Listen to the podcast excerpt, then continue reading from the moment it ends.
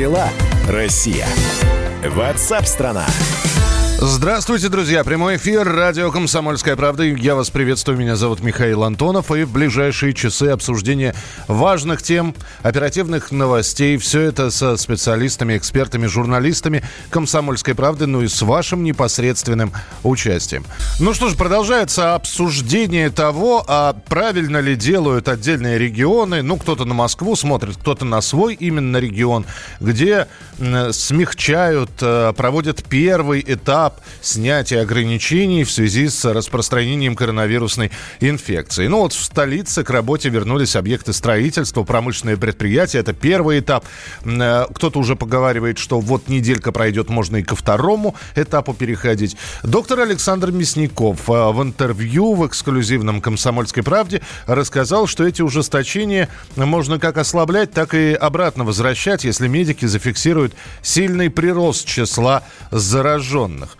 Э, решает все вирус, так сказал Александр Мясников. Также он отметил, что пандемия – это только учение. После коронавируса нас ждет настоящая страшная эпидемия. По его словам, человечество ничего не знает об этом вирусе, были учебники, а также алгоритмы действий, но ничего не сработало. А на прямой связи со студией ведущий научный сотрудник Института клинической экспериментальной медицины, профессор вирусологии Александр Чепурнов. Александр Алексеевич, здравствуйте. Здравствуйте. Ну, я понимаю, что э, у каждого, наверное, медика, специалиста свое видение по поводу проблемы коронавируса. И все-таки я попрошу вас прокомментировать слова коллеги э, Александра Мясникова, что пандемия это только учение, и что после коронавируса нас ждет настоящая эпидемия. Ну, это не только его слова. Я позволю себе напомнить, что я в том числе и в вашей э, программе неоднократно говорил именно, э, именно про это. А, это действительно пока учение и относительно щадящее. А самый главный вопрос, делаем мы вывод из этих э, учений или не делаем. И вот я пока не вижу, чтобы мы делали правильные выводы. А, главный момент, на мой взгляд, это полная деградация вирусологических учреждений, их а, закрытие в большинстве своем или снятие с них э, возможности и необходимости а, проводить научные исследования. Практически остался один вектор, который после перехода в Роспотребнадзор ну, буквально деградировал в вирусологическом отношении. Угу. Поэтому да-да-да, просто да. я хотел бы сказать, вы же понимаете, что сейчас, конечно, наверное, в первую очередь э, станут и обращают внимание э, на микробиологию, вирусологию. С другой стороны, другие медицинские отрасли, генетики, например, будут кричать о нам, а мы вот тоже предупреждаем и так далее и тому подобное. Мне просто интересно, Александр Алексеевич, а что же нас еще ждет такого страшного? Что это за, за страшная эпидемия, про которую вы говорите, Мясников говорит?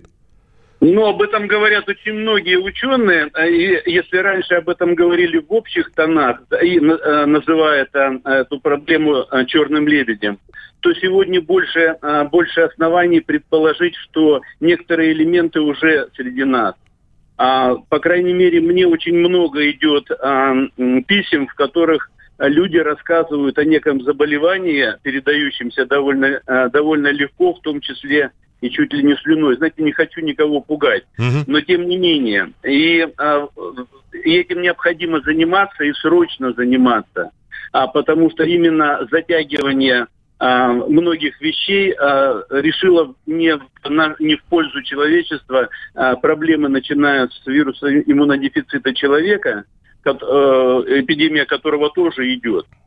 Что ж за, а, за напасть-то такая свалилась-то? Я понимаю, что если посмотреть на развитие эпидеми... э, ну, вот, вот этих вот заболеваний эпидемиологических, да, там и свиной, и гонконгский, и птичий, и коровье бешенство, и так То есть, с одной стороны, вроде как это все было постоянно, регулярно происходит, регулярно происходит какое-то обновление. Но вот, э, вот этот вот год, он, конечно, отдельно стоит особняком. Опять же, никого не пугая, но все-таки все-таки, э, это даже не предсказание, ваше предположение, когда э, вот про ту эпидемию, про которую сейчас говорится в будущем, когда ее предположительно ждать? А, вот знаете, давайте про другое все-таки. Ну, давайте хорошо. скажем, что нам сегодня самое важное немедленно развернуть а, э, не, хотя бы несколько а, учреждений научно-исследовательских, в которых можно и, а, заниматься вирусом, а, работать с особо опасными патогенами. Значительная проблема вот для меня, например, то, что негде работать, нету специальных помещений. А, вот и, э, возвращаясь к тому, о чем говорил, uh-huh где проводить исследования. Люди жалуются, надо, а, надо делать хотя бы какие-то попытки анализа. Для этого нужны нормальные вирусологические а, помещения, в которых все сделано по условиям грязной зоны, или как угодно ее можно назвать. Горячей, там, красной, как угодно, неважно. Важно, чтобы там было все приспособлено, чтобы можно было работать так, а, можно было работать безопасно как для исследователей, так и чтобы не навредить окружающим. И, и вот что сегодня необходимо и срочно. Вот как китайцы, я в который раз повторяю, как китайцы построили свои госпиталя, так нам надо построить хотя бы несколько форпостов вот таких учреждений. Я понял, спасибо большое. Александр Чепурнов был с нами на прямой связи, наш постоянный эксперт, ведущий научный сотрудник Института клинической экспериментальной медицины, профессор вирусологии. Ну что, что скажете, уважаемые слушатели? Запугивают нас? Вот. Э, я, конечно, понимаю все, но на мо... Опять же, я никогда глубоко не занимался, да, ни микробиологией, все это такие, знаете, базовые уровни медицинских училищ. Я читал, конечно, дополнительные учебники. И я очень много читал про испанку, про распространение других вирусных инфекций. Но вот то, что я сейчас слышу там от доктора Мясникова, от до профессора Чепурнова, которые были в нашем эфире, я не, опять же, не являясь специалистом специалистом, но очень не хочется быть запуганным. Вот. И ваше вот мнение, нас пытаются запугать или все-таки это такое нормальное вполне предупреждение? Напишите, пожалуйста, будет любопытно узнать вашу точку зрения.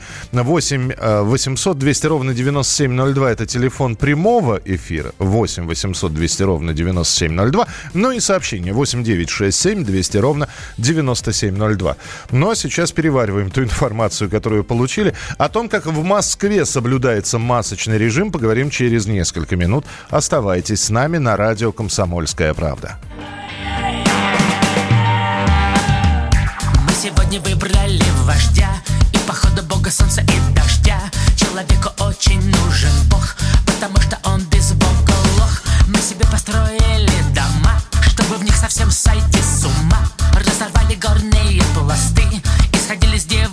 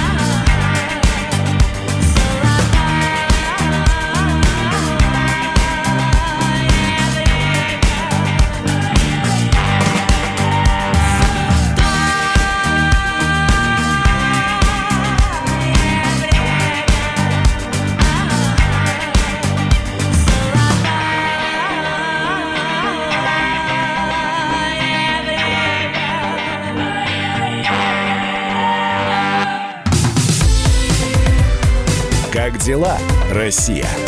Ватсап-страна! Настоящие люди. Настоящая музыка. Настоящие новости. Радио «Комсомольская правда». Радио про настоящее.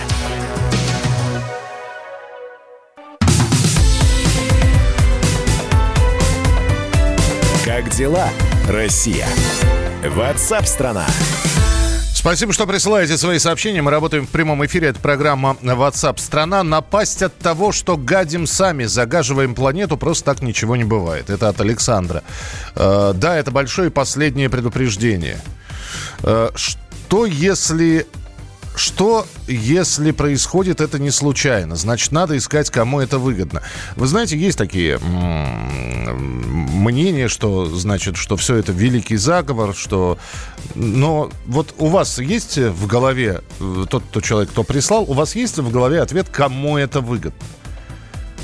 Потому что, ну, я вот честно говорю, по-моему, потеряли все. Там миллиардеры и олигархи теряют свои миллионы еще какие-то люди э, теряют заработные платы и так далее. Я просто вот на вскидку я не могу представить себе людей, которым был бы выгоден коронавирус.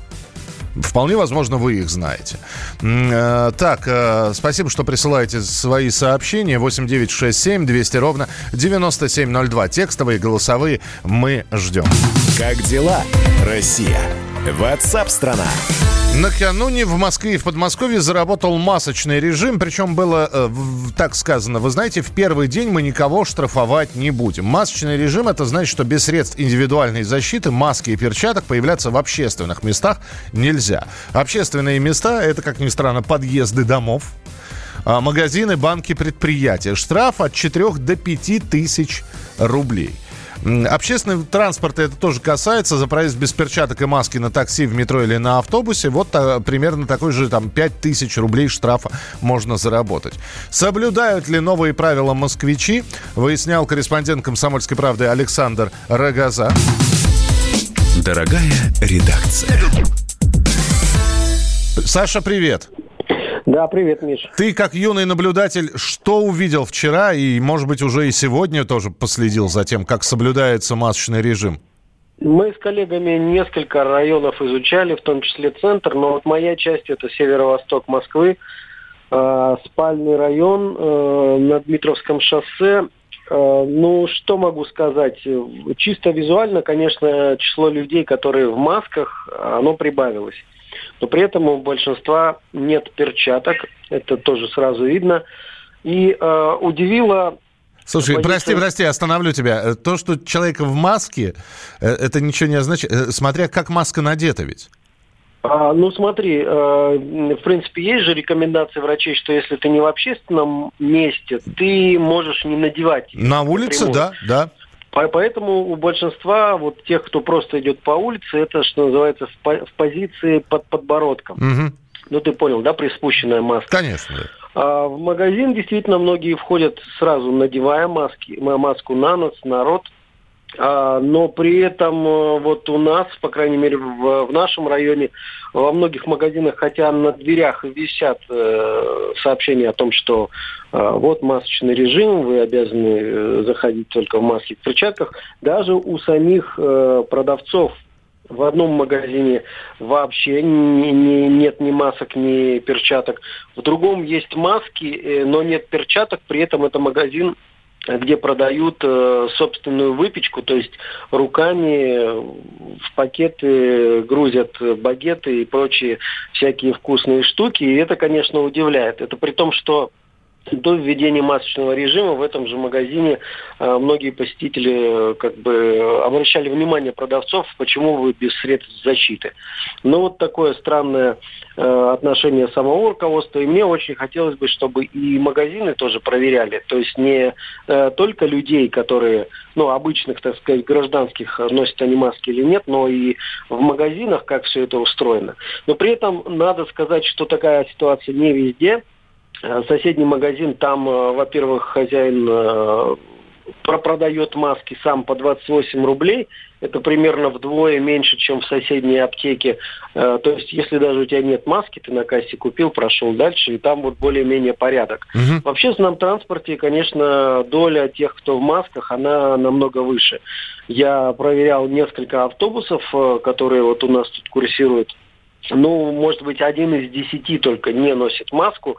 Но при этом, конечно, выделяет, большой вопрос вызывает, зачем сделали послабление, раз уж вы объявили масочный режим, то почему бы сразу не начать штрафовать? Мне кажется, это бы наш народ бы более-менее дисциплинировало, потому что если тебе дают послабление, то извините за сленг, на это все дружно забивают. Ну и Я опять же, да, не совсем понятно. Вот подходит у человека маска на подбородке, подходит э, полицейский и говорит, вы почему маску там не... На... Ой, говорит он, сползла, простите, и натягивает ее вот, вот. Или я только что высморкался, я вот как раз Ну, ее... как, как это будет работать, непонятно. Вообще да. просто. По полицейских я, по крайней мере, за э, час с небольшим, пока вот все это изучал, ходил по улице, вообще не видел.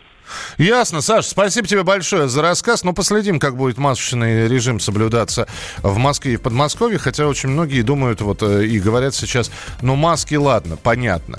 Э, перчатки, э, в перчатках вообще долго находиться нельзя, руки начинают влажнеть, вот, перчатки надо менять регулярно. Спасибо, что присылаете. Кому выгодно, вот здесь Microsoft 200 миллиардов, чем не выгода? Я не знаю, откуда у вас сообщение, что Microsoft 200 миллиардов получил. У меня последнее сообщение, что Билл Гейтс 10 миллиардов потерял. Кому выгоден коронавирус? Ри, э, риэлторам, Дикси, Магнит, Пятерочки? Да нет, подождите. Но э, мы сейчас говорим о том, что этот вирус специально создали. И нужно искать человека, который... Я с трудом подозреваю, что у пятерочки есть микролаборатория, где выводится коронавирус. Хотя наш звукорежиссер сидит и кивает головой, все может быть. 8 9 6 7 200 ровно 9702. А, давайте, те уже, давайте уже побыстрее все переболеем и заживем полноценной жизнью. Да, Артемчик, кто выживет? Кто-то, конечно, потерял свои миллиарды, а кто-то неплохо выиграл. Да вряд ли мы узнаем этих людей в лицо и по фамилиям, кто выиграл на коронавирусе. Спасибо. Как дела, Россия? Ватсап-страна! Политика. Режиме телемоста президент России пообщается с главами регионов и муниципальных Экономика. Про налогообложение сказали, про снижающиеся доходы населения сказали. Аналитика. Теракт был выгоден, необходим и использован. Наука. ООН провозгласила 2019 годом периодической таблицы. Жизнь. Это программа «Дежавю», программа о воспоминаниях. Радио «Комсомольская правда». Слушает вся страна.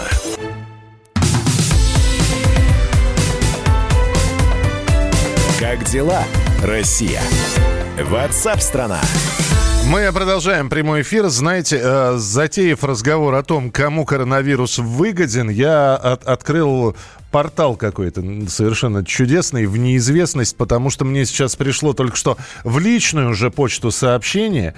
И э, там на несколько страниц теория, кому это выгодно. Я сейчас сжато попробую объяснить. Выгодно оказывается правительству, видимо, мировому правительству, э, чтобы повышать демографию, оказывается, все это было сделано. Коронавирусная инфекция, согласно этой теории, была придумана для того, чтобы мы, э, во-первых, стали нищими, а нищему одному плохо – поодиночке пропадать не хочется, поэтому люди, значит, э, начинают жить вместе. Вот, а затягивается это все для того, чтобы они сначала живут вместе, потом, я не знаю, занимаются любовью, потом у них появляются дети, и таким образом повышается демография. Господи, зачем я сейчас все это прочитал? Несколько листов сидел.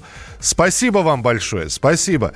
Некоторые регионы постепенно возвращаются к жизни после отмены режима нерабочих дней. В Хабаровском крае власти увеличат количество общественного транспорта. Люди стали выходить на работу, вырос пассажиропоток. Я напомню, о завершении нерабочих дней 12 мая объявил президент Владимир Путин. А, и очень многие не поняли, подождите, а что изменилось? Нам выходить, не выходить? Что делать? Вот эти вопросы мы прямо сейчас зададим генеральному инспектору труда Союза профсоюзов России Сергею Храмову. Он с нами на прямой связи. Сергей Владимирович, здравствуйте. Добрый день. Добрый день. Рабочие дни от нерабочих чем отличаются? Э, я вчера попробовал объяснить, что у нас 10 дней праздников было. Это, это правда, да?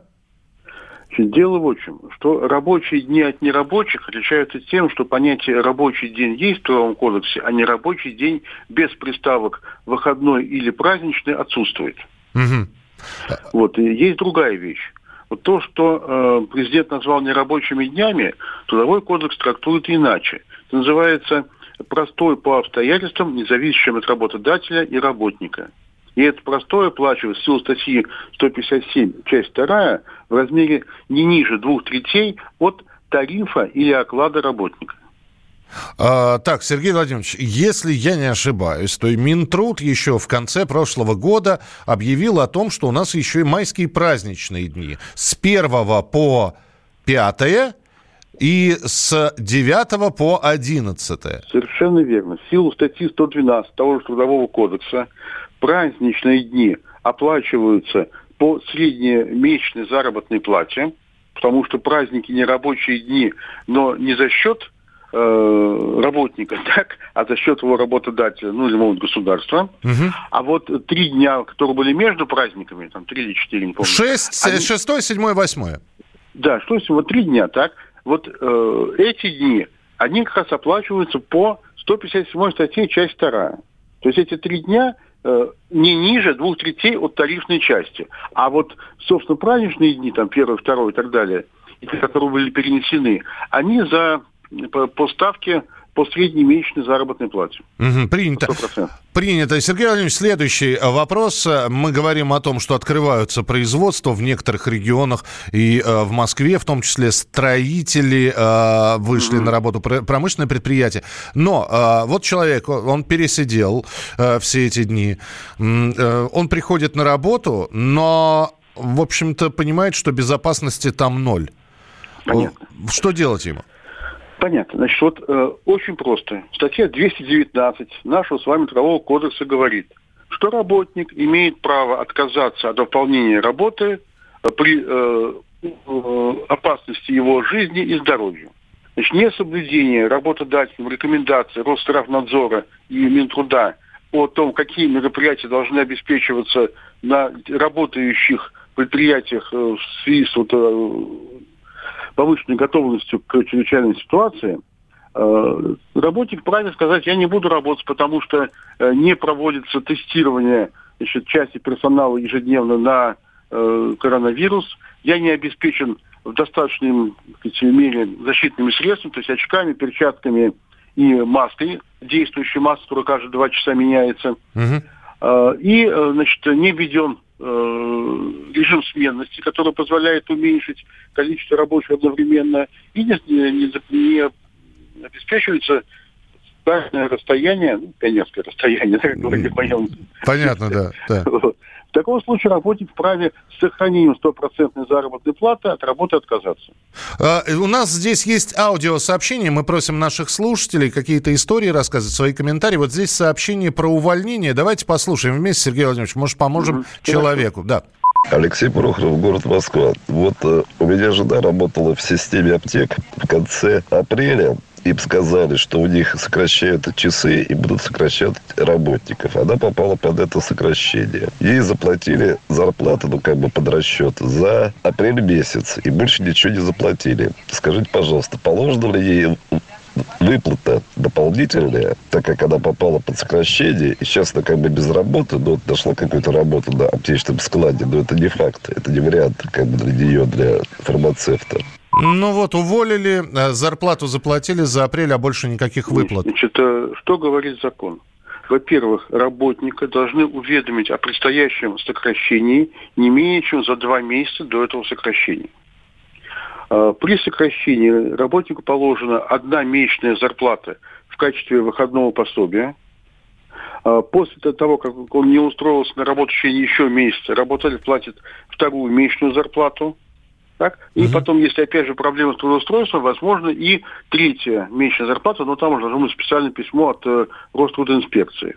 При этом, если, то есть в данном случае, если работника в апреле э, поставили в известность о э, увольнении по сокращению, и немедленно сократили, то он должен получить как минимум трехмесячную заработную плату одновременно, единовременно. Если, конечно же, эту же работницу уволили из того самого юридического лица, в котором находится и аптека, и аптечный склад. Если ее перевели на другую работу, то это отдельный разговор, э, которому я готов, так сказать, э, э, радиослушателю дать консультацию, дать ему мой телефон. Но вот э, это касается только того случая, если ее не уволили от данного работодателя, а только перевели. Если увольняют, я вам сказал, э, выходное пособие месячное сразу же, еще за месяц э, после, сказал, они не, не дали работу, uh-huh. и третий месяц, возможно, тоже. Кстати, что очень важно, вот это вот выходное пособие является компенсацией, и оно не облагается НДФЛ. А, Сергей Владимирович, сейчас, после того, как уже май проходит, вот апрель сейчас э, завершился, вслед убегающему поезду в лице работодателя стоит э, бежать, чтобы отстоять свои права? Что претензии по зарплате э, принимаются судами в течение года после того, как нарушение было допущено. То есть, если работнику что-то не заплатили, он спокойненько идет в суд, пишет исковое заявление или отправляет его по электронной почте или по обычной почте. И, соответственно, когда суды заработают, то будет дело рассмотрено, и, скорее всего, ему просто присудят эту зарплату. Если эта зарплата меньше, ну, 100 тысяч рублей, то это можно оформить через судебный приказ, это гораздо быстрее. А, спасибо большое, что были с нами на прямой связи. Сергей Храмов, генеральный инспектор труда Союза профсоюзов а, Российской Федерации. А, ну вот, я надеюсь, что помогли нашему слушателю. Видите, как удобно взять и голосовое сообщение прислать. 8 9 6 7 200 ровно 9702. 8 9 6 7 200 ровно 9702. Марина пишет, перчатки же не медицинские медицинские должны быть. Слово медицинские подразумевает опыты над людьми, что наказуемо. Ну, нет, перчатки, ну да, перчаточный режим, они могут быть э, любыми, резиновыми, полиэтиленовыми, э, обыкновенными ХБ-перчатками. Вот, стирать их, конечно же. Дизайнерские скоро, вот Марина пишет, начнут выпускать, увидите. Да, я согласен, потому что вот эти вот, ну, не, не хватит никаких денег на эти самые одноразовые перчатки, если их, потому что они на то и одноразовые. То есть их один раз надел на себя, снял и нужно нужно выбрасывать.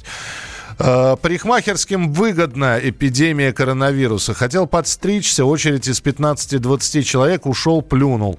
Еще и за промывку головы полтинник берут. Слушайте, ну опять же таки, а парикмахерские, конечно, до, до коронавируса концы с концами сводили. Просто сейчас, э, когда, когда они будут открываться, а в некоторых регионах они открылись, конечно, туда народ побежит заросший, как дикобразы. Вот, конечно, в, первую, в, в первые дни там очереди будут выстраиваться. Я просто... Кстати, и удивительное э, сейчас наблюдение кто-то мне прислал, что цена за стрижку повысилась. А, пожалуйста, там, где открылись парикмахерские уже, у нас есть такие регионы, где разрешили работать парикмахерским. Пожалуйста, напишите, изменилась ли цена. Э, стали ли на, вот, на том, что вы заросший, навариваться? 8 9 6 7 200 ровно 9702. 8 9 6 7 200 ровно 9702. Маски и перчатки по талонам, они вообще чем думают? А где талоны? Что за талоны? Э, у нас за деньги. Э, в каком регионе за талоны? Их вообще надо бы раздавать и датировать, чтобы цены снизить. Э, ну, то, что их нужно бесплатно раздавать, здесь, наверное, не поспоришь. Но просто интересно, а где, что за талоны такие? Где-то талоны на получение перчаток и масок введены? Напишите. 8 9 6 7 200 ровно 9702. 8 9 6 7 200 ровно 9702. Друзья, мы обязательно встречаемся в следующем часе. Далеко не уходите. Присылайте ваши сообщения воскресенье. Это программа WhatsApp страна прямой эфир, радио «Комсомольская правда». Меня зовут Михаил Антонов. Как дела, Россия? WhatsApp страна Георгий Бофт. Политолог, журналист, магистр Колумбийского университета, обладатель премии «Золотое перо России» и ведущий радио «Комсомольская правда» авторскую программу Георгия Георгиевича «Бофт знает». Слушайте каждый четверг в 17.00 по московскому времени.